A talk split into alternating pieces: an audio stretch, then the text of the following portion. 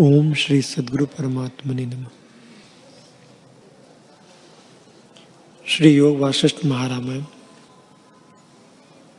निर्वाण प्रकरण, सर्ग एक सौ अड़सठ। राम जी ने पूछा, हे भगवान, ईश्वर अद्वैत आत्मा शुद्ध ब्रह्म है, उसका दूत कौन है? और वह कैसे आता है यह मुझसे कहिए। श्री वशिष्ठ जी बोले हे राम जी उस ईश्वर जो परम देव का दूत विवेक है वह हृदय रूपी गुफा में उदय होता है। जब वह उदय होता है तब उससे जीव परम शोभा पा, पाता है। जैसे चंद्रमा के उदय होने पर आकाश शोभा पाता है, वैसे ही वह पुरुष शोभा पाता है। हे राम जी, जब विवेक रूपी दूत आता है, तब जीव को संसार से पवित्र करता है। मनुष्य प्रथम वासना रूपी मैल से भरा था और चिंता रूपी शत्रु ने उसे बांधा था। पर जब विवेक रूपी दूत आता है, तब वह चित्त रूपी शत्रु को मारता है और वासना रूपी मैल का नाश करके देव के निकट ले जाता है। जब उस देव का दर्शन होता है, तब परमानंद को प्राप्त होता है और बड़ा सुख पाता है। हे राम जी। संसार रूपी समुद्र में मृत्यु रूपी भवर है, तृष्णा रूपी तरंगे हैं, अज्ञान रूपी जल है और इंद्रिय रूपी ग्राह है। उसी समुद्र में ये जीव पड़े हैं। जब विवेक रूपी नौका अकस्मात प्राप्त होता है, तब वे संसार समुद्र से पार होते हैं। हे राम जी, जीव प्रमाद से ही जड़ता को प्राप्त हुए हैं। जैसे जल शीतलता से ओला कहलाता है, वैसे ही प्रमाद से आत्मा जीव संज्ञा प्राप्त पाता है और वासना से ढक जाता है। पर जब अंतर्मुख होता है, तब उस देव के सम्मुख होता है और वह देव प्रसन्न होता है। उसके हज़ार शीश हज़ार पाद, हज़ार भुजा, हज़ारों नेत्र और हज़ारों कर्ण हैं। सब चेष्टाएँ वही करता है।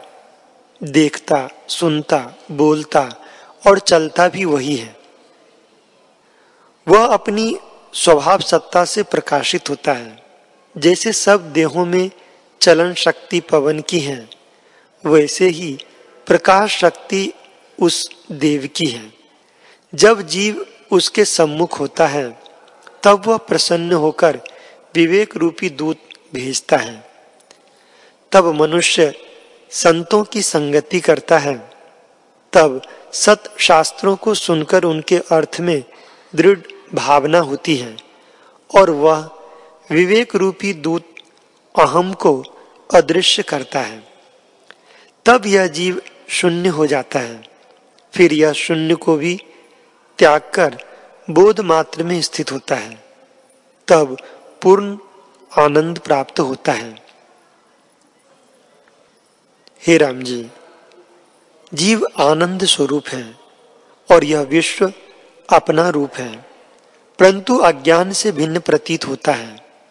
जैसे आकाश में दूसरा चंद्रमा मरुस्थल में जल और आकाश में तरुवर दिखते हैं, वैसे ही भ्रांति से जगत प्रतीत होता है। पर सब प्राणियों के भीतर बाहर और नीचे ऊपर, सर्वत्र ब्रह्मदेव ही व्याप रहा है। स्थावर, जंगम आदि सब जगत उसी आत्म तत्व के आश्रय से फूरता है। इससे वही आत्मा का स्वरूप है और वही सबको धारण कर रहा है। वही ईश्वर ब्रह्म है। गंभीर, साक्षी, आत्मा ओमकार प्रणव, सब उसी के नाम है। जब उस ईश्वर की कृपा होती है, तब जीव अंतर्मुख होकर निर्मल होता है। ही राम जी, जब हृदय शुद्ध होता है, तब आत्मपद की ओर भावना होती है कि सब आत्मा ही है। यह भावना ही भक्ति है। तब ईश्वर वह कृपा करके विवेक रूपी दूत भेजता है। हे राम जी, जब विवेक दृढ़ होता है, तब जीव उस परम पद को प्राप्त होता है, जो चैत्य से रहित चैतन्य घन है। तब चैत्य का संबंध टूट जाता है। जब चैतन्य का संबंध टूटा तब विश्व का क्षय हो जाता है। जब विश्व का क्षय हुआ, तब वासना भी नहीं रहती। हे राम जी, यह जगत भी संकल्प के फूरने से है। जब जीव शुद्ध चैतन्य में चैतन्योमुख होता है, तब मनोमात्र शरीर होता है, जिसको अंतवाहक कहते हैं। और जब वासना दृढ़ होती है तब आदि भौतिक प्रतीत होने लगता है। हे राम जी इसका उत्थान ही अनर्थ का कारण है।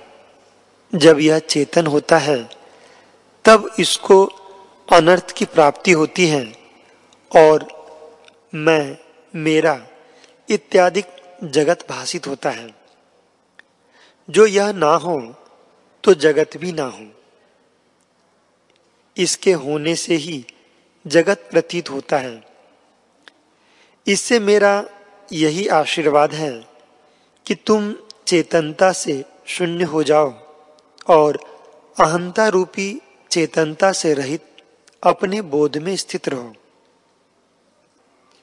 हे राम जी, मन से ही जगत हुआ है। मन और जगत दोनों मिथ्या और शून्य है। रूप, अवलोक और मनस्कार तीनों का नाम जगत है। वह मृग तृष्णा के जलसा मिथ्या और शून्य है। जब इनका अभाव होता है, तब शून्य भी नहीं रहता। केवल बोध मात्र चैतन्य होता है। हे राम जी दृश्य, दर्शन और दृष्टा, ये तीनों भावना मात्र है। जब ये होते हैं तब जगत भाषित होता है और जब अहंता का अभाव होता है, तब आत्मपद शेष रहता है। जैसे सुवर्ण में भूषण होते हैं, वैसे ही आत्मा में जगत है। दूसरी वस्तु कोई नहीं बनी। वासना से दृश्य दिखता है। वह वासना मन से उठी है और मन अज्ञान से हुआ है। जब मन संकल्प विकल्प से रहित होता है, तब सब दृश्य एक ही रूप हो जाता है। जब तक वासना उठती है, तब तक मन में शांति नहीं होती। जैसे कोई पुरुष भौरी घुमाता है तो बल चढ़ते जाते हैं और जब ठहरता है, तब वह बल उतर जाता है।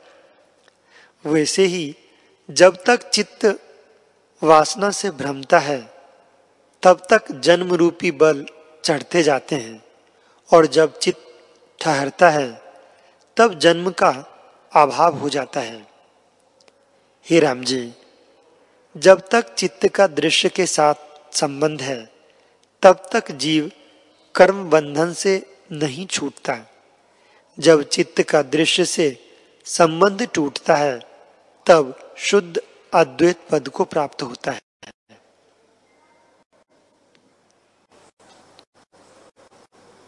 हरि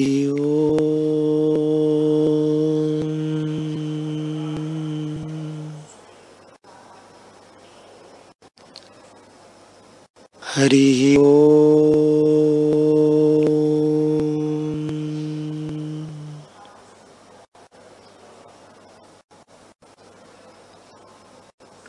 हरि ओ।